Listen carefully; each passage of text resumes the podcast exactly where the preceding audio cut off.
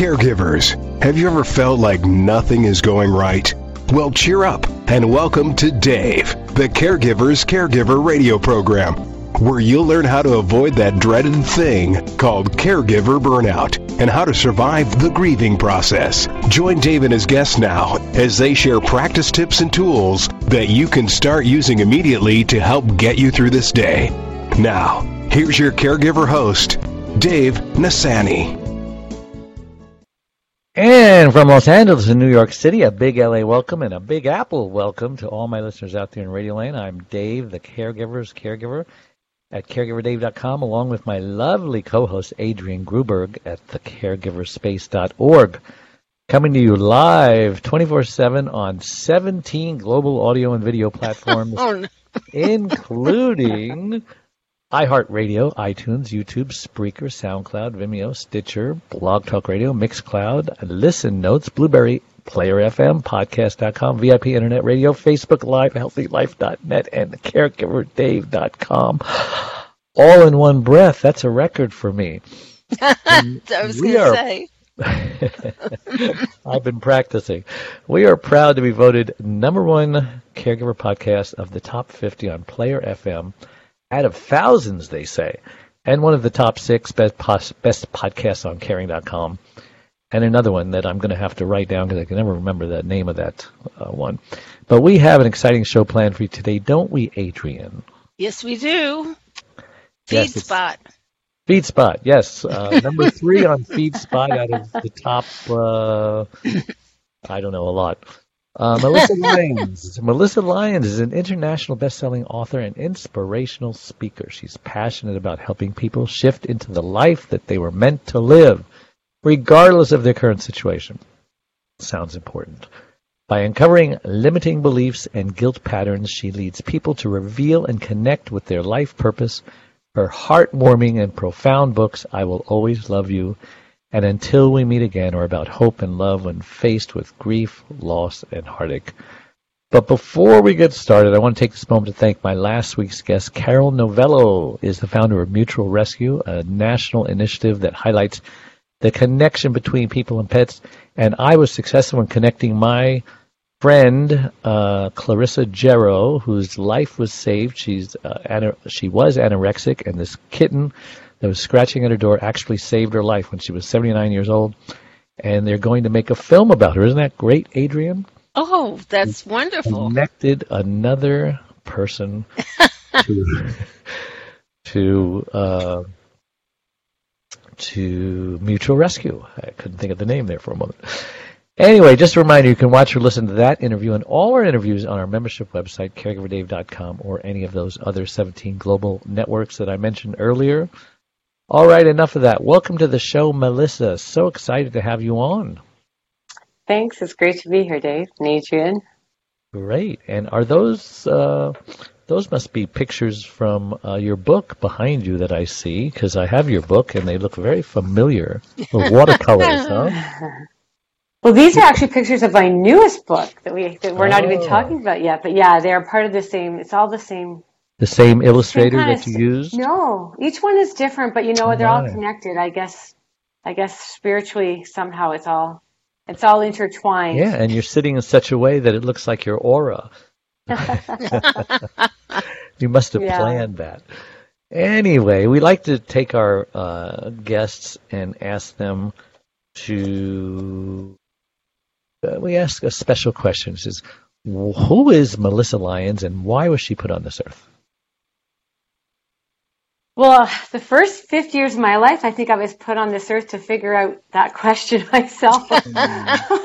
Did you say fifty? I did, yeah. and it Oh, you look like it just a child.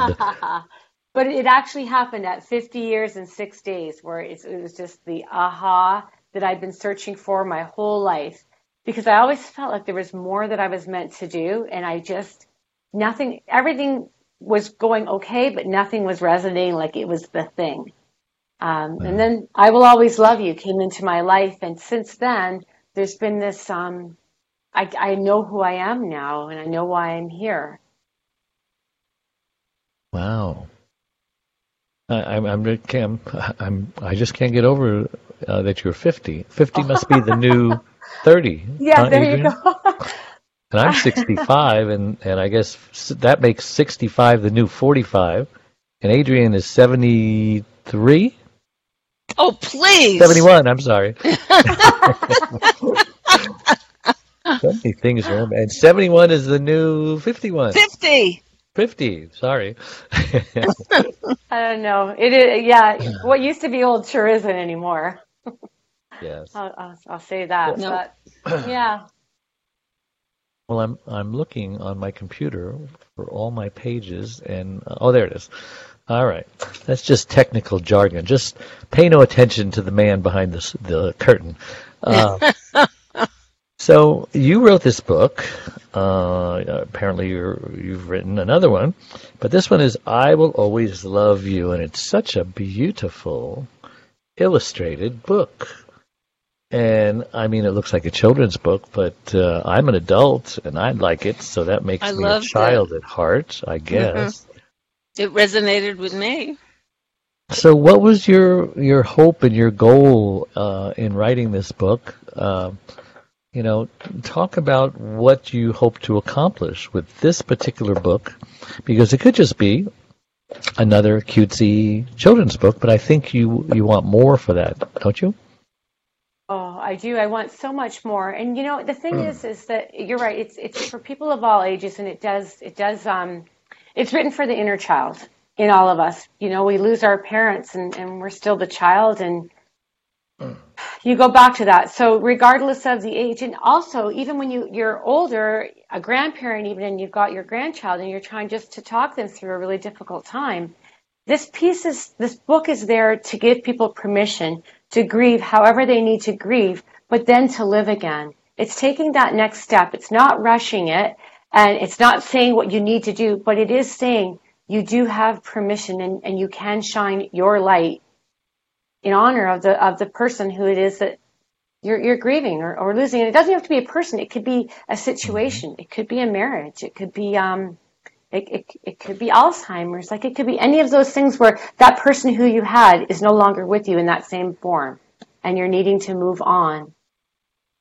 So the common theme on this is grief and the grief process, and um, I, it's hard to find a caregiver who is not grieving in some form or another. Uh, if it's a spousal caregiver, they're grieving the loss of their spouse. Like uh, my wife lost her speech, became paralyzed on the right side, so uh, I still love her. We still get along, and we still do things together, but she's not the same woman that I married, and we can't do the same things that we used to do. So that part of me still grieves, like like when we're in Hawaii and we want to go down to the beach and she can't. So uh, just when we think we're we're out of the grief process and we've reached acceptance, something comes up and you say, "Oh, can't do that. What a bummer." So explain your interpretation of the grief process. There's so many definitions, so many interpretations of it. You know, um, uh, the five processes that Mary Kübler-Ross uh, talks about, and and so many others. Yeah, there are. There's so many different approaches to it, and my my thinking, and it's not just grief. This is about any deal derailment in your life. You know, we've got a path, and, and part of our path and part of our purpose is to find joy and to live with joy and to share joy and to share light. And anything that takes us off of that path, that's taking us down frustration, sadness, um, sorrow, any of those things, it just means we're off our path and we've got to redirect our thoughts, like accept the situation, accept the reality, and find a different way to look at it. Because it, it, it is what it is. And so it's a way of accepting the reality you've been faced with or dealt, because you can't change that. You only can change how you're how you're filtering it, how you're processing it. And so once you have that moment that that you that you that you you're realizing, okay, I've got two ways to go here stay off my path or come back. And so find a way to come back. And I will always love you is that journey of of finding a way to look for that not the, so much the silver lining, but but the obvious lining that's going to bring you back to a state where you're going to be better for yourself and everyone else around you. Wow. You know, um, I wanted to ask you about um, every time a teacher, I'm told, well, I'm a teacher too, and it's true. every time a teacher teaches a student, it seems like I learn as much or if not more than the student themselves. And Yeah. many teachers teach not only to, to help others, but they learn a lot because it forces them to do the research or whatever, or they have those Mhm. aha moments. So, what, as a teacher, uh, through your book, what what has how has this book changed your life, and in what ways have you transformed since writing it? The biggest transformation I would say for me is is surrendering. Surrendering to that which you cannot control and accepting it as as as your reality and making it work for you, making it work for everybody. And it's it's more than making the most of the situation. It's actually making the situation everything that it needs to be to move you to that next place. But understanding you've got to work with what you've been given. You can't change some of the things. You can just change your response and your reaction to it. And I think for me also, um, the importance of of um, of acknowledging how important our what we do, how how many people, how it ripples to everybody else. Mhm. So, to your point about being a teacher, our, our our emotional responses to everything is teaching somebody somewhere Right. how Even to or those not who do are something. just uh, observers who are watching us, our Mhm. kids. I have a, have Yeah. a question. Yeah. I'd like to know, Melissa, what motivated you to write the book? What was I- what was the aha Yeah. moment that made you write it?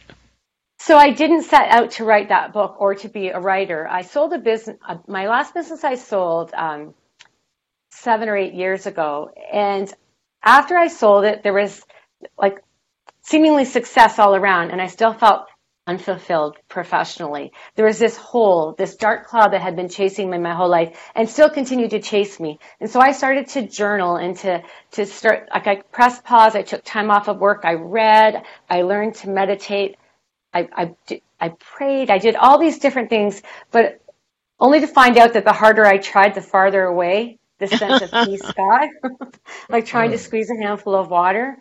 So I learned to sit back and, and allow, and that's what happened. One day when I was journaling, this, the words to this book came out, and it is a book about grief and loss, but I learned um, about 18 months after writing it that it was actually a letter from me to me, telling me that it was okay to move on and let go of what was and who I was and step into who I was meant to be and really embody um, something that I was afraid to embody. So yeah, it's a pretty deep answer. So I think I, what led me to write it was the fact that I needed to learn how to let go of who I was and step into who I am and, and grieve the loss of the years I spent not being who I really was. But it's such a simple message, you know, just let go and accept things you can't change. Duh. But it is so hard and it but it's so powerful. I mean, a lot of people just wallow in grief for, you know, days, weeks, months, years. Some people never get out of that wallowing Right. in the Yeah. grief, you know. It's the it's uh there's just something comforting about embracing your pain and uh, you know trying to share that pain with others because misery loves company. And uh, you know just having coffee with the devil every day. What what is it about Yeah. people that they don't want to get out of that comfortable place of pain and wallow and self-pity and and you know just accept and embrace what they can't change Well, I think sometimes they, they don't know what they don't know. And you said it, it's so mm-hmm. much easier than we mm-hmm. think, and we tend to overcomplicate it. And we tend to allow our mind to be crowded with all those things that are getting us down. And if we could just stop and think, honestly, the, the number the, the number one thing I say to people who are ready to hear it and ask the question, I don't certainly say it if someone doesn't want this, but if you were to, to if you were to reverse you're thinking right now and you're the person that someone else is grieving, be it your child or your spouse, how would you want them to be living? And would you want them to be behaving in a manner that you are? Would you want them to be missing their life? Would you want them to be not moving forward and not shining. And the truth is, is most of us would want more for other, everyone else. Mm-hmm. And we need to turn it around and say, then what am I teaching? What am I showing? What am I shining? Am I shining dark or light? Yeah, and I give that advice all the time to caregivers. I say, you know, the way you're treating your loved one is that how you would want uh, to, you know, your children to uh, Yeah. to treat you, you know, or vice versa. Right. And and it's just uh, you know just put the put the shoe on the other foot or put the glove on the other hand, and or the golden rule: do unto others the way you would want them to do unto you, and all of a sudden your perspective changes. Um, yeah. I'm I'm sure. Go, ahead. You look like you, You had need- a light bulb go on. Well, your, your perspective changes. It's just that simple. Just change your perspective. Even if it's not real, just try, see how it feels. And if it feels better, that's a message that it's right. Yeah. And there's different exercises you could do to change your perspective. You know, if you always go to work the same path, go a different way. Exactly. You know, if you always park in the closest spot at the supermarket, park at the farthest spot, and just get used to being uncomfortable. And you know, the old thing, clo- clasping your hands like this. Try doing it the other way. It just sounds, feels really weird, but half of the population do it that way, so it must not be that bad. But I'm sure a lot of people have written you, telling you, you know, how your book has changed their lives. Why don't you share some of those stories? Yeah, those, you know, those are the stories that have changed my life. It changed their life and then they in turn changed my life and it's pretty nice. Uh, one of the most special ones was a young, a young girl who had lost her mom and she was 12 and she was given the book. And, um, the message came in from a stranger actually. And after everybody had left the funeral home, she pulled the chair up to, to the casket or the coffin and, and read the story to her mom. Uh-huh. Wow. Yeah, yeah, and, and I and I, I love it because, like you said, it's so it's the simplicity of it, and if we can just look at that and the beauty, and honestly, the end of the book, um, and it, I'm not sure if you want, if we have time, or do you like to read it? It Yes, takes yes, about two and yes. half reads. Can I read it? Okay, Yes. I would love to read it because then people can have the um the understanding because the messages are are there for us all. Probably it's time to read the whole book. We do. It won't take us long. Two minutes. Want me to start? Go ahead. Okay. I will always love you. If you're reading this now and I'm far away, please pay attention. I've got something to say. It was my time to go and I can't explain why, but there was a reason. It was my turn to fly. Now I can see you from my new place of rest. You must understand you are still truly blessed. Realize that by letting me go, you'll give both of us freedom more than you know. Believe in angels and spirits or not, but consider this I hear all of your thoughts. Your life lies ahead, and it's all very great. I'm privileged now to see all of your fate. I have one last wish, and it's part of the theme. It's you choosing to choose to follow your dream. My gifts to you include memories and love, and now you'll have more with my guidance above. I'll send you hints so you know I'm around. Pay closer attention to each sight and each sound. You might see butterflies or other clues that I leave. It could be a rainbow, you'll just have to believe. Focus on love and trust in good things. Listen to your intuition and see what life brings.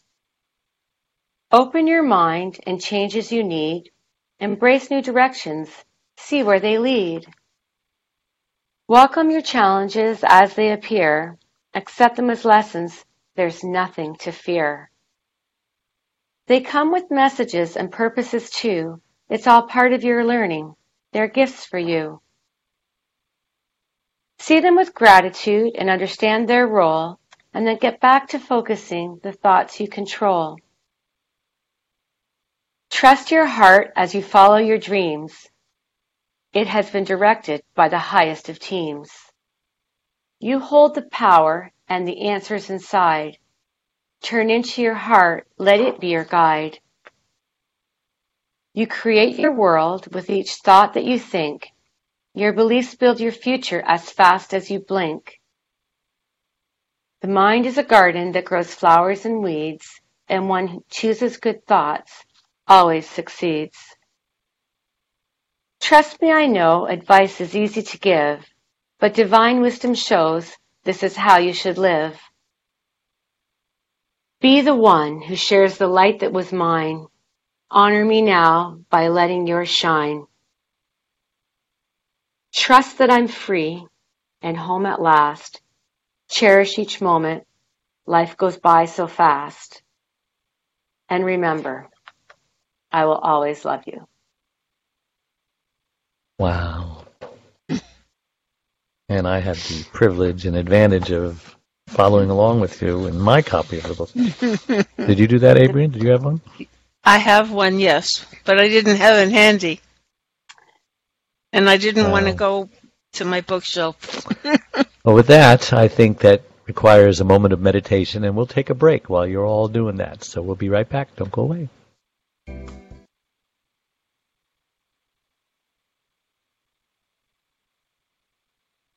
And we're back with Melissa Lyons and Adrienne Gruberg, and I'm Dave Nassaney from the Caregiver Dave Show. I just wanted to read your, your inside cover. The intention of this book is to bring peace and comfort to those of us who have lost someone we dearly love. Whether it's hope or a sense of knowing, the thought that our loved ones are somewhere happy, free, and possibly around us can bring a sense of joy that lifts us into a higher place that feels good. Well, now I noticed that the children's faces, they don't have any.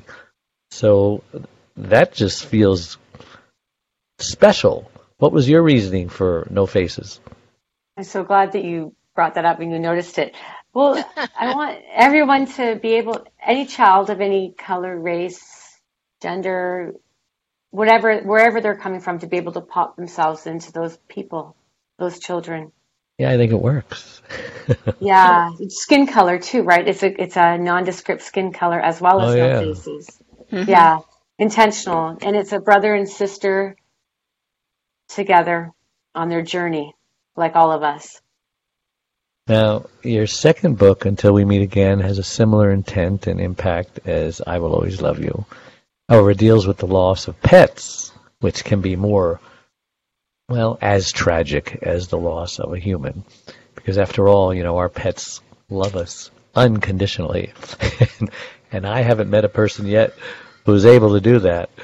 So it, it just makes yeah. sense that we would grieve maybe even more at the loss of a pet because they meant so much to us. I mean, I, when my wife's first dog got hit by a car, I mean, she grieved. We all grieved, but she especially for three months and now she has another dog. She didn't want another dog because you know we want to protect our hearts. But our daughter bought this dog for the kids and stuff, and somehow she took ownership of it again. and their relationship oh. is just as strong, if not more. Yeah. And he follows her around wherever she goes. He's he's the perfect caregiver dog. Um, let's talk about the story behind the story. Yeah, the story behind the story is that when I Will Always Love You, um, when people started to talk about it, of course, we had all the beautiful stories about how it impacted their lives, but so often it turns into, and I once lost a dog, or and I once lost a cat. And it seems that mm-hmm. we don't seem to celebrate their lives like, well, it doesn't seem, we don't celebrate their lives in death the same way we do with humans.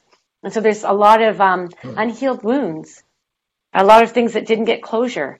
And people really want to talk about that. So the purpose of having that book is to just to remind people about that unconditional love and what our pet would want for us. The same thing like you mm-hmm. were saying. Turn it around, change your perspective.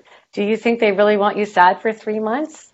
They never wanted you sad when they were alive. They don't want you sad now. Yeah, and I always mention how, you know, pets don't talk, obviously, unless you have a talking horse or something. But uh, you don't have a talking horse? no, he died. And, and my wife obviously can't talk, and and to watch those two communicate, it's it's so funny, it's so amazing, it's so inspiring because they just speak nonverbally to each other. And yet, I know exactly what my dog is thinking most of the time. He makes it known with his actions and his sounds and his tonality and his and his behavior, and so does my wife.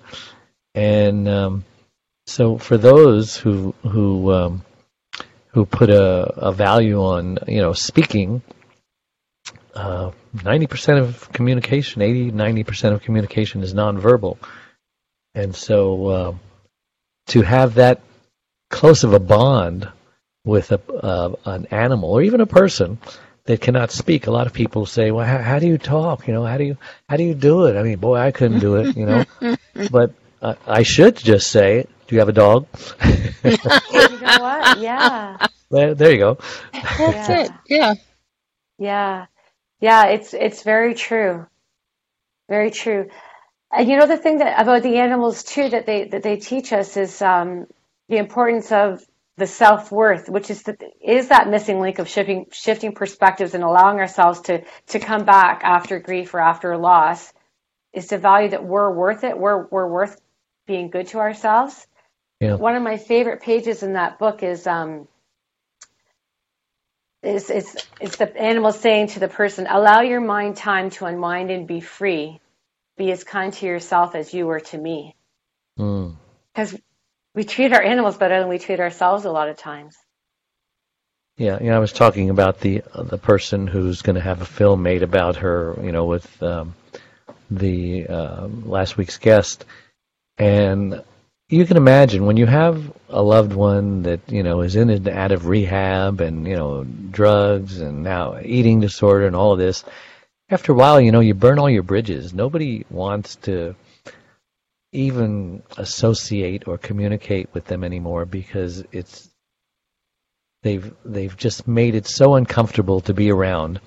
And yet a little cat scratching at the door got through to this girl where no human was able to, not the strangers, not the friends, not the family. And so that that little pet has got a lot of power because, like I said, it's unconditional love. Uh, now she has a reason to wake up in the morning because you know the cat meows until you feed her, and and you know if you go away, you got to come back because you got to feed the cat or let her out or let her in or whatever. So yeah, it's very very powerful, and when they go, it's even more uh, devastating, I think. So what's what do you go? Where do you go from now? Where do you go from here? Well, um, a few different places. I, I, am I've learned from both of the books that a lot of us, um, me especially, overcomplicated things for so long. So my goal is to, to to help simplify it for people. Yeah. Yeah. So I'm working on um, one project called Simple Subtle Shifts where you spend 10 minutes a day, five minutes listening to a reflective affirmation, the same one mm-hmm. for 10 days, and each day you answer one question um, that will take you closer to, to getting through something that's that's evading you in some, avoiding you, evading you in some way, like um, whether it be self love or I am enough or mm. fitness. Um, yeah, so that's one of the projects. Where does your inspiration yeah. come from? It all comes out of your head? Yeah, I think it comes from my life experience. You know, sometimes you wonder, like, you know, if, if you look back and you're like, life wasn't, you see some people's lives and it, it seemingly looks kind of easy and you're like, oh, mine wasn't quite like that. It's like, oh, I guess that was the reason why so that I would have something to figure out. so I just have to go back to like, if I took every year of my life was something that I couldn't figure out. Um, yeah. And I, I, you know, there's a lot of that divine um, knowledge that comes through us when we stop and listen, right? It's well, there. You're, you're adorable. Do you have a husband? I do. I do. I've been married 29 years this year. Wow. So yeah. he appreciates you, obviously. yeah. Yeah. He's yeah, a lucky it's guy. good. It's good. Well, you know, he's really supportive. When you do things like this, you need that support of people watching you go through your journey because some days are, you don't have a clear path all the time, right? Yeah. Yeah. And I've got two adult daughters who are very supportive as well. So that's really ah. Nice. Yeah. Yeah. So, so our our audience is to caregivers. So I'm assuming that at one point in time you were a caregiver to somebody. Yeah, uh, we had my grandmother um, who who lived with my mom, and Mm. she, I actually, when I first got married, we had an apartment, and um, I was newly pregnant, and we were all set up to live with my parents, and then all of a sudden, my grandmother wasn't well, so we moved out, and she moved in, and we all Oh, that we worked all out. it did it did, but yeah, was- what a thing, yeah. And that, that sounds like she? that sounds like my life. Is that really? Someone in, someone out, yeah. I, I I got engaged, moved back from Boston to uh, live at home before I got married, and then my grandfather died, and my grandmother moved into my room. So Well, that you know, it's the same yeah, and you- and that's what- displacement. Yeah, and it's like it's supposed to happen that way because it didn't. it could, right? Yep. Yeah, is your grandmother still alive? she's not. She's not. Um, I do credit my inspiration, especially in I Will Always Love You. I really think she was talking to me. Uh-huh. I don't know if that's true or not true, but I, I'm going to believe it. Yeah. Yeah, you can. Was believe that was Yeah. that close to unconditional love from your grandmother? Yeah, you know what? I think so. And and you know, it's funny how our it. It's memories easier go. for That's- grandparents. Yeah, it is, right? It's so true. And I think that um, They don't have to live with you. it's true. And you only keep the good memories. You lose the bad ones. I don't remember ever not being perfect. she always Yeah. was. And it, and if your if your children are jealous of your relationship with their children, then you're doing the right thing, I think. there you go. And mine is, so I must be doing the right Yeah. thing. She said, "Well, you Yeah. never did that with me." I said, "Well, I have, I have a question for you. May I? you may." I I think that it's it's great. Like you are simplifying, you are giving people the option to change perspe- perspectives and perceptions. And is it working? Are you seeing people and hearing from people that they're they're really like taking a new walk and making a new path? Well, not as many as I would like. Um, most caregivers, first of all, I'd say 30%, I don't think I can help. I don't think they'll ever change. I don't think they'll ever stop their destructive uh, ways. And that must be why 30% of them statistically will die before their loved one do. Because they don't take care of themselves. They don't value their life uh, more than, or e- at least as equal to, their loved one. I don't know what issues are going on in their heads. Maybe Adrienne knows more about what makes a caregiver be so self-destructive uh, as they are. What do you think, Adrienne?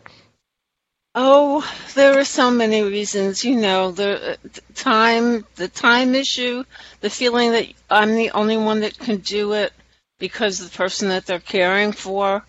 Um, Yeah, they wallow a lot in that Is- self-pity. Is- the, yeah, uh, the person that they're caring for very often will inflict guilt that you can't go anywhere, you can't do anything, you have to be here with me. And some caregivers buy into that very easily. It's it's almost easier to buy into it than to fight it.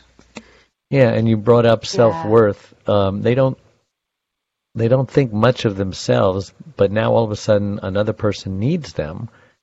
And this is all subconscious. I'm sure they don't realize this, but That that makes them feel really good. That, worthy. oh my God, all of a sudden I'm needed. Another mm-hmm. person in Yes. this world cannot do anything without me. And it's a double-edged sword, of course, because you're you're almost a, a prison in caregiver prison, prisoner in caregiver prison, and yet uh, it's not going on a, on a conscious level because that's what caregivers need to do. They need to take all the things that are going on unconsciously and and make them conscious so they can see, oh, I see what's going on here. Yes, that's, uh, and then they can separate things and categorize and compartmentalize things, and then they can uh, start taking care of themselves. Oh, me taking care of myself first, or going out and getting my nails done, or going and getting a massage, or going for a weekend off, doesn't diminish my love for the, my loved one. You know, they can separate those two. One has nothing to do with the other, and therefore the guilt doesn't have to be there. No, mm-hmm. the, for me, the, the interesting thing is, even when the person that's being cared for is abusive, and that happens very frequently. Um, there, there's that resistance not to care. Um, I got to do it, you know, regardless of what they say, what they do, what she says, what she does. You know, uh, Yeah. there is a lot of abuse, and And then they I complain hear about it, and it that feels- a lot. And then they complain about it. Yes, And it feels good to complain. yes. And Actually, they're they're, venting. They, it should feel good to vent, but they're doing it in an inappropriate way. In- right.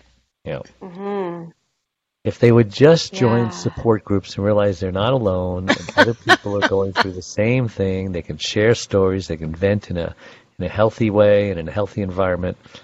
But thank God for the ones that do get it. I think. I mean, I, I can't put a number or a percentage on it, but if if um, uh, let's look at statistics, thirty percent of them die. Um, as much as it's a fuzzy number, but as much as sixty percent will not die. They'll hang in there, but they will become sicker than the ones they care for, perhaps hospitalized, and will eventually need a caregiver of their own. So that kind of only leaves 10%. And that's a pretty sad statistic that everything that we're doing is really only helping 10% of the people.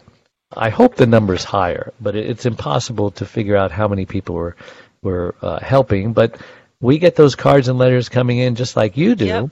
And that's what keeps us Yeah. going. I mean, think about the golfer. All he needs is one hole in one Yeah. every five years to keep him going back to that thing and, and cursing, you know, when he throws it into the rough or whatever. So it doesn't take much. I mean, I used to say that um, uh, I can operate on crumbs, but my wife, when she was in her grief, wasn't even giving me the crumbs. So mm-hmm. I was in a serious place because I don't require Yeah. much. Just just give me some crumbs to lick. but if, if you're not even Oh. getting the crumbs, you know, then then that's bad. But I get I get full course gourmet meals now. I don't have to last on crumbs. So grief was really bad for her. Anger was her favorite emotion. Yeah. Yeah. A lot And of then it's- people's it's a- favor. Well, like you said, Adrienne, you said it earlier. It's easier. It's easier to take on the role that's it's harder on the outside. You know what it is? It's like it's it's a lot easier to, to paint your house and get new floors and new countertops than it is to actually do some work on the inside of your heart. Right. Mm. Exactly. You know, get your your, hair office. done, or yeah, or get your get your get some new clothes. It's like no. What about what about just sitting down and writing how you feel and why you're so angry about A, B, or C? How about you just spend Right. ten minutes doing that? Oh, I don't have time. You do. People- it's more important peop- than your grass. Yeah, people Mm-hmm. try and fill themselves up with, you know, sh- compulsive shopping, um, compulsive eating, uh, the various things that that y- you need to take in to fill yourself up, and it doesn't work. You can't fill Yeah. yourself up unless you work on your heart. Yep. Yeah, it's true. It's true. We're going to take another And they say, I'm sorry. no, go I ahead. have one Finish more your thing. thought. and and they say you know as you get rid of things you make room for more things to come into your life Mm. so Downsizing is very important. Getting rid of Yeah. stuff and and people Mhm. people who just maybe they're not hoarders, but they're they're going in that direction. Uh, and my wife finally is letting go of things because you know every time we moved there was so much stuff and it all went in the attic and we never saw it. And she's she's going through stuff now, so I think that's an uh, an improvement that's great because we all need to downsize. We all need to let go of things. Yeah. So anyway, Bye. we'll be right back. Don't go away. Dave Nassaney, the caregiver's caregiver, has just released his sixth book entitled It's My Life Too. Reclaim your caregiver sanity by learning when to say yes and when to say no. It was specifically written for caregivers who know they should be putting their needs first, but just don't know how. Dave is the sole caregiver to his wife, Charlene, since 1996. He knows firsthand what caregivers are going through because he is one. And he now speaks all across the country offering caregivers his incredible caregiver support package. Even the airlines tell us that in the event of an emergency, to put your oxygen mask on first before you help your child with their mask. They know that those who don't heed their advice often black out, thus becoming unable to help either themselves or their child. And caregivers are exactly the same way. It's my life too. Reclaim your caregiver sanity by learning when to say yes and when to say no. Will help caregivers who are neglecting their sleep, diet, and social life and learn to put their needs first. Pick up your copy today or buy one for your special caregiver. On sale everywhere and at caregiverscaregiver.com. And we're back with Melissa Lyons and my co-host Adrienne Gruberg, and I'm Dave Nassaney on the Caregiver Dave Show. And let's talk about being stuck. Has anybody ever been stuck before? Never. yeah. What kind of stuck are you talking about specifically? Well, how many different stucks are there? yeah. I think stuck is when you um, you take the easy way out because everything just seems too hard, and you just take take what Adrienne Adrienne just said it a, a few minutes ago. I think that when it's easier to be that person who has to carry everything on their shoulders, it's a lot easier putting everybody else's problems, everybody else's needs on top of your own. Even in your oxygen mask example, um, and actually saying I matter, I'm worth it, and, and and you're stuck you can't you can't get out of it. Yeah, that kind of makes you the hero or the martyr or Right. the the one who is you know the superhero with your red cape and really that'd be okay if you were doing okay but these people are not doing okay they're doing terrible So, And and those heroes those heroes uh, wear disguises, don't they? mm, They all have something covering them up. Yeah, Yeah. there's a hidden there's a hidden message message there. So so yeah, so I think that um, being stuck is that thing where you need something simple to help you get out of something small, not something that's going to be so um, so rash that you that you just do it for a few days and you can't come back. Small things, Yeah. changing how you look at things. Um, it's funny we've talked about all of the things even today uh, that we need to do. One of the things um, when I first wrote "I Will Always Love You," one of my first bulk sales. This is going to relate to this being stuck thing. Um, somebody bought over twenty books, and they purchased them, and they were healthy people. I, I would say in their sixties, and they bought them for their children and grandchildren, and they signed a special note in all of them. They put them away with their will. Um, and so they might not see those books for another 10, 20, 30 years, those people who are receiving them. Um, and, and I think that it, it's an important Seems like thing a waste. realize. It seems like a No, waste. I Oh, don't think so. That they have it's to a wait. wonderful gesture. no yeah. it's, it's great but you know really do they have to wait that long they could be blessed right now They could be. You're you're right. But the the thing that I think that sometimes we get stuck because we don't have permission.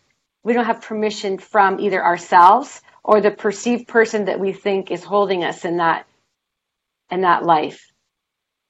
Whether it be an abusive person that is being cared for. Um, so so yeah. So so I guess I guess the, the opposite of stuck is permission to change, permission to grow, permission to live, permission to do something to feel better. Mm, And I- I think that people have to look and realize that you can take small steps.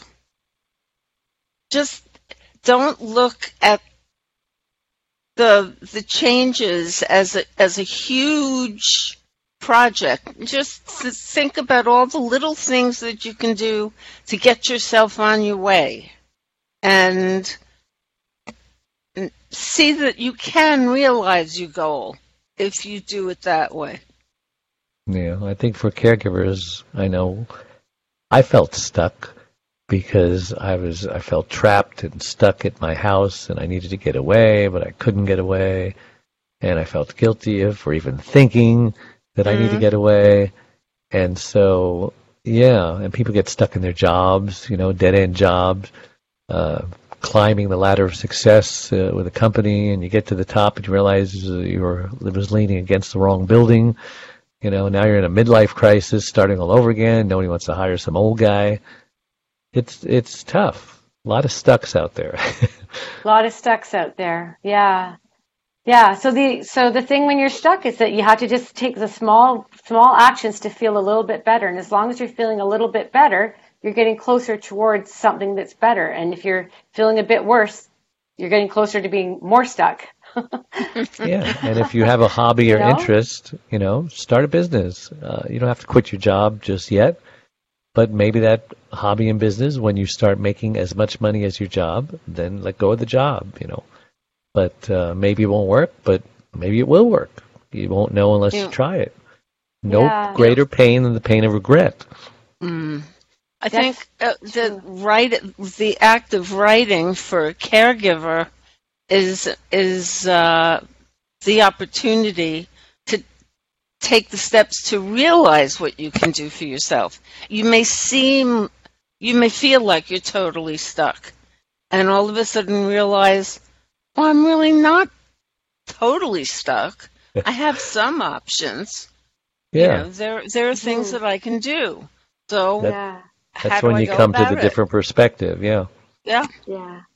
You know what else I think happens? It's like think about back to the early days when like we were dating and, and getting to know somebody and, and, you- and you know, you, you, you go on small dates and then you go on like some bigger ones and you spend a bit more time. you get to know that person and, and you know, you, and then you go your own separate ways and you meet up with them 25 or 30 years later. They're not that same person, right? They've changed. Uh, but what we forget is that we're not that same person either. And we spend so much time working on everything again outside of ourselves, caring for other people, following our careers, that all of a sudden we're sitting there and we have this life in front of us. And it's like we keep making decisions, but we're not even making decisions for the person we've become because we haven't taken time to figure out who that was or Right. is. Like it really happens. I ask people all the time, like, "Are you living your dream?" And they're like, "Oh, not really." I'm like, "Oh, okay. Well, what's what's in your way? Okay, here's all the money. Here's everything you want. Now, what do you want to do?" They're like, "Well, I don't really know what I want to do." Hmm. We we walk like zombies, not really knowing what our passion and purposes are, and it's not our fault because no one's telling us to do it, so we're not. Well, you're 50. Uh, you must have gone to at least four different high school reunions, right? I haven't gone to one. but anyway, I'd like to. And I why see is I- that? I see friends. I moved far away, but anyway, no. But I see friends, so yeah, like I, I see the people when I when I go home sometimes. But yeah, anyway, what were you going to say? Uh, just that, you know, I've been to all of mine because I haven't moved far away. Okay. Uh, so I'm 65. I've been to uh, 28. 30. I've been to four. One's should be coming up pretty soon. But um, a lot of these people, uh, are they living their dream? No. Many of them who were the big shots, you know, the football players, the uh, the jocks, they're just kind of, you know, living a very simple life and maybe they're not married because for whatever reason. So if they're if a person is generally not married, it, it generally means there are exceptions that you know they're kind of unhappy, they're kind of lonely, they've been looking, and they can't find that right person. And when you're uh, when a man is single anyway, you know he he he kind of lives a different lifestyle. He doesn't eat well. He eats TV foods, and you know he might spend time at the bar, and, and you know the whole lifestyle just changes. And um, yet there are other people, the geeks and the people who you never would expect to do it. The people that were bullied, the people everyone made fun of. You know, they're working for Microsoft, making millions of dollars or whatever. Not always, but it's so ironic that yes. that um, I spent so much energy in in school, uh, emotional energy, just worrying about what people thought of me and the peer pressure and and one time saying, you know, I wonder what suicide if that would be better than than the pain that I go through every day, you know. And so many people made movies about the pain of junior high and high school and the bullying Sure. that goes on there. And yet, uh, you know, permanent solution to a temporary problem. Uh, it'd be nice if the word got out that uh, that high school is not life. you know, just hang in there. Yet This a lot of pass. a lot of adult problems are still deep rooted in us from high school Mhm. or grade school. And uh, when you become a caregiver, it seems like all that stuff comes to the surface because now, you know, you're you're in a situation where you have totally no control And by the way, we're never in a situation we have no control. We always have control over something. You know, I think Yeah. of the guy who who was a dancer and he loved to dance, but he had to sweep out uh, this warehouse. Well, he started dancing with the broom. You know, uh, doing a little Fred Astaire thing There you go. uh, with a coat rack. And uh, so there's lots of ways. It's all about perspective, like you said.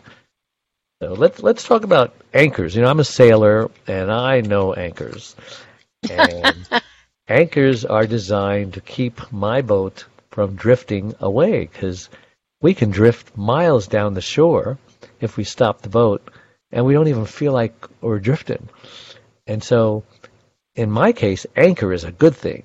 But when I was a caregiver, I felt like there was an anchor around my neck, and I wanted to be free. I wanted that boat to, to travel, and that boat was stuck, and that anchor wasn't coming out of the ground. So, what's your story about anchors? Good or bad? Both. it's like you said. It depends how you look. If you if you've got an anchor that keeps you stationary, then you find you find how to dance. Find a way to dance with your broom. Um, and, and if you can lift your anchor and you can see the world, then you do it too. I think that, and I think at different times in your life, we get all those different opportunities. Like they come and go, like you said. Um, but the worst thing that we can have is to, to be anchored into the past, to, to use your high school example, because we become someone so different every year, minute, decade. It doesn't matter, but we we don't grow with ourselves, and that that's that's such a such a, a missed opportunity to realize who we've become. Yeah. And we need someone else to tell us who we are, but because we're too, we're too afraid to actually see it for ourselves, and often we're better than we were. and maybe it's my imagination, but I don't think so. Um, but What? I What have, do you think? I have don't get better? discovered. No, no, I'm a new topic. Oh, I should have said that first.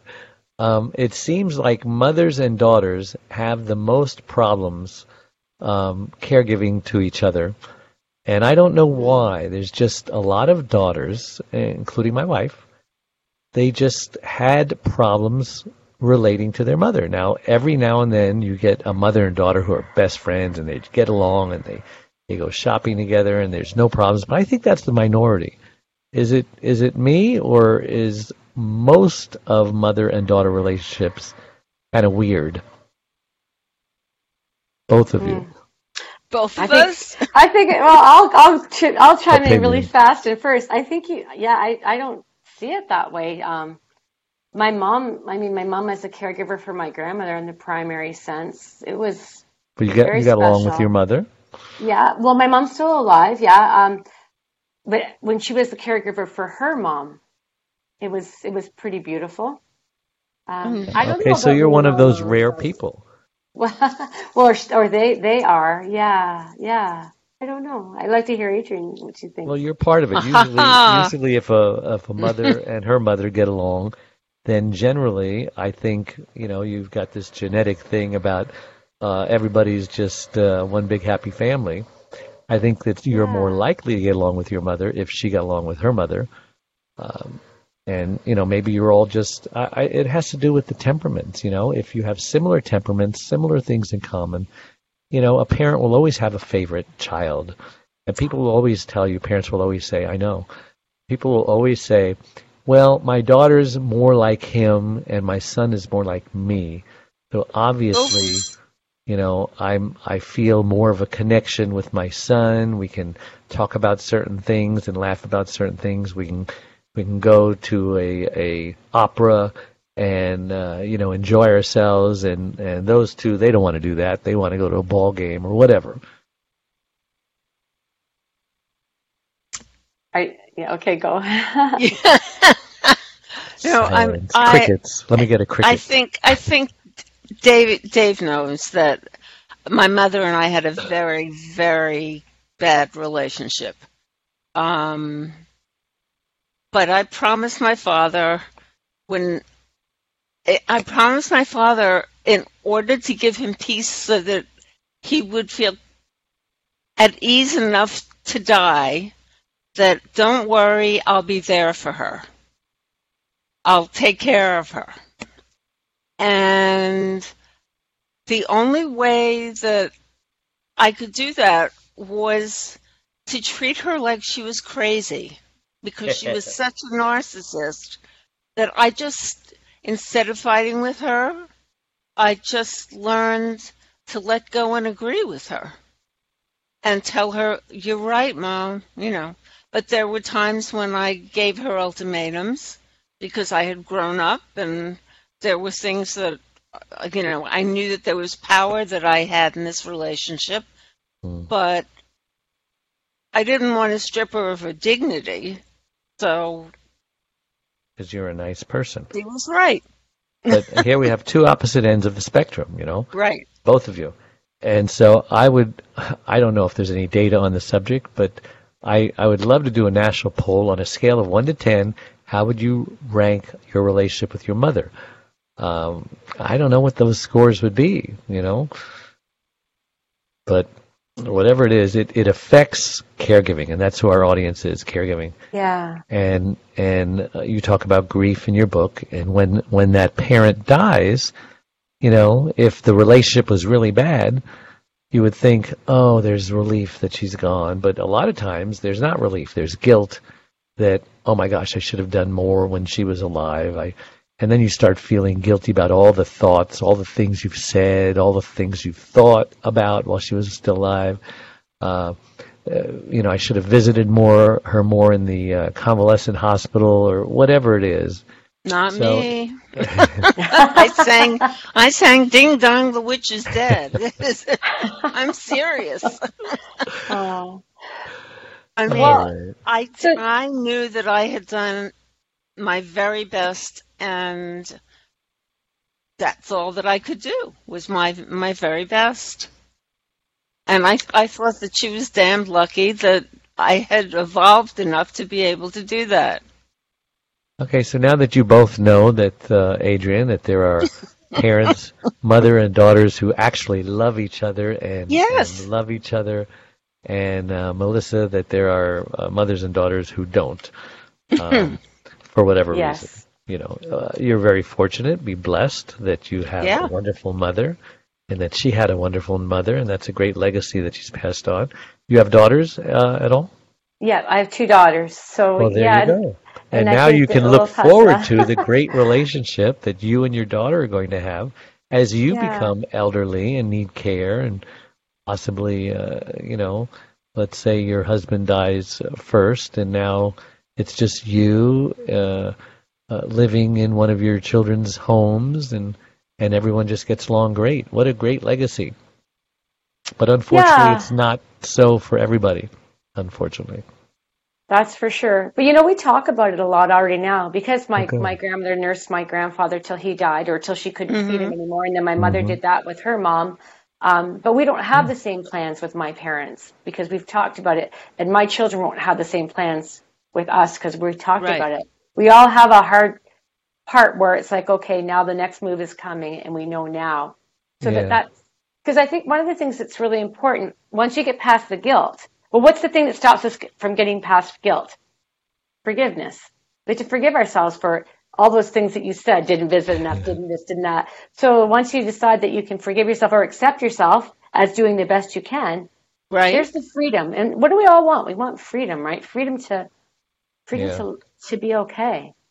And I'm not sure what my motive uh, for doing this uh, has, but but ever since my my um, kids were little, I would tell them, you know, one day I'm going to be old and gray, and someone has to change my diaper, and uh, you know, as I'm doing this nice thing for them. Now, you just remember all the nice things I did for you because my diaper is going to need changing one day. You know, when they're like three and four, they go, ooh, you know. But I kept saying it when they were 12 and 13. I kept saying it when they were 20, and I keep saying it when they're 40 and 50 now.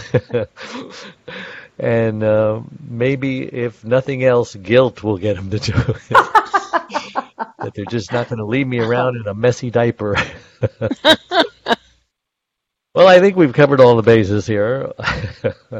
Melissa, how does someone get a hold of you if they want to learn more about what you're doing, or maybe buy a book, or just want to chat? Well, it'd be wonderful. I'd love to hear from anybody who wants to talk about any of the things we talked about today. My website is melissa-lyons.com. So M E L I S S A hyphen or dash L Y O N S dot com or Melissa Lyons author on Facebook. And um, email melissa at melissa-lyons.com. Yeah, it, has been really Um, great. could- I was- really enjoyed could- this. Oh, What was your email again? You said that very fast. I did, okay, thank you for slowing me down. so it's Melissa, M E L I S S A, at Melissa hyphen or a dash Lyons L Y O N S dot com. Okay. And you Thank need the you. dash, otherwise you'll find some other Melissa Lyons. You'll find right? it, yeah, Exactly. someone who can sing and dance, not like me. Yeah. yeah, Tom, I can mention the, ti- the title of my new book that's going to be out yeah. probably early next year. It's called, it, it could change, but it's called Dance at My Funeral. Please keep Oh, shining, my love. I love that. And it's going to be about permission and about telling Yeah. people. Yeah. I've already told all my people, you know, the funeral's going to be a party and and there'll be no mourning and no crying and No. and Right. uh, you know, give as many details of what you want at your funeral to your kids right now, so Yeah. that uh, they don't fight amongst themselves. You know, when my father died, I did it the way I thought I should, and and his sisters were very upset with me. He wouldn't want this. They, yes, he did. We had a conversation, and they're like, "You're lying." oh my And gosh. having the conversation. Put it in writing. Having the conversation is very important, and now our generation is doing it. Yep, Yes. they call it advanced Yeah. directives and wills and so on. Well, we appreciate both of you for coming on the show, especially you, uh, Melissa. And we're so glad we met you in New York at the National Publicity Summit. Yeah. Did you get many uh, takers on your pitch when you were there? I did. I did. Yeah. And I'm Great. still working through them. yeah. Yeah. Yeah. Well, and again, a reminder that all of our live shows become recorded pod and video casts on our membership website, uh, on all those sites, and also on caregiverdave.com. And uh, by the way, we have three free gifts for anybody at caregiverdave.com. Check it out, no obligation. So, Melissa and Adrienne, all my listeners, thank you so much for tuning in. And until next week, uh, oh, I want to remind everybody we have uh, our weekly group chat call if either of you can make it. It's at uh, 9 p.m. Eastern and 6 p.m. Uh, Pacific time. And the details are on my uh, Facebook page as to you can either connect with a telephone or connect through the internet on Zoom. All right. Well, we had like four callers last week. That was only our second our second one Great. and uh, one just happened to be uh, calling me. He didn't realize uh, he was on the air, and I it was my cousin, and so he had a caregiver story himself. He, he was uh, his wife was a cancer survivor, so I got him to talk. And so there are no accidents. Everything happens for a reason. So until next time, we'll see you again. Thank you so much, you guys. Bye bye. Bye. Bye bye. Thank you.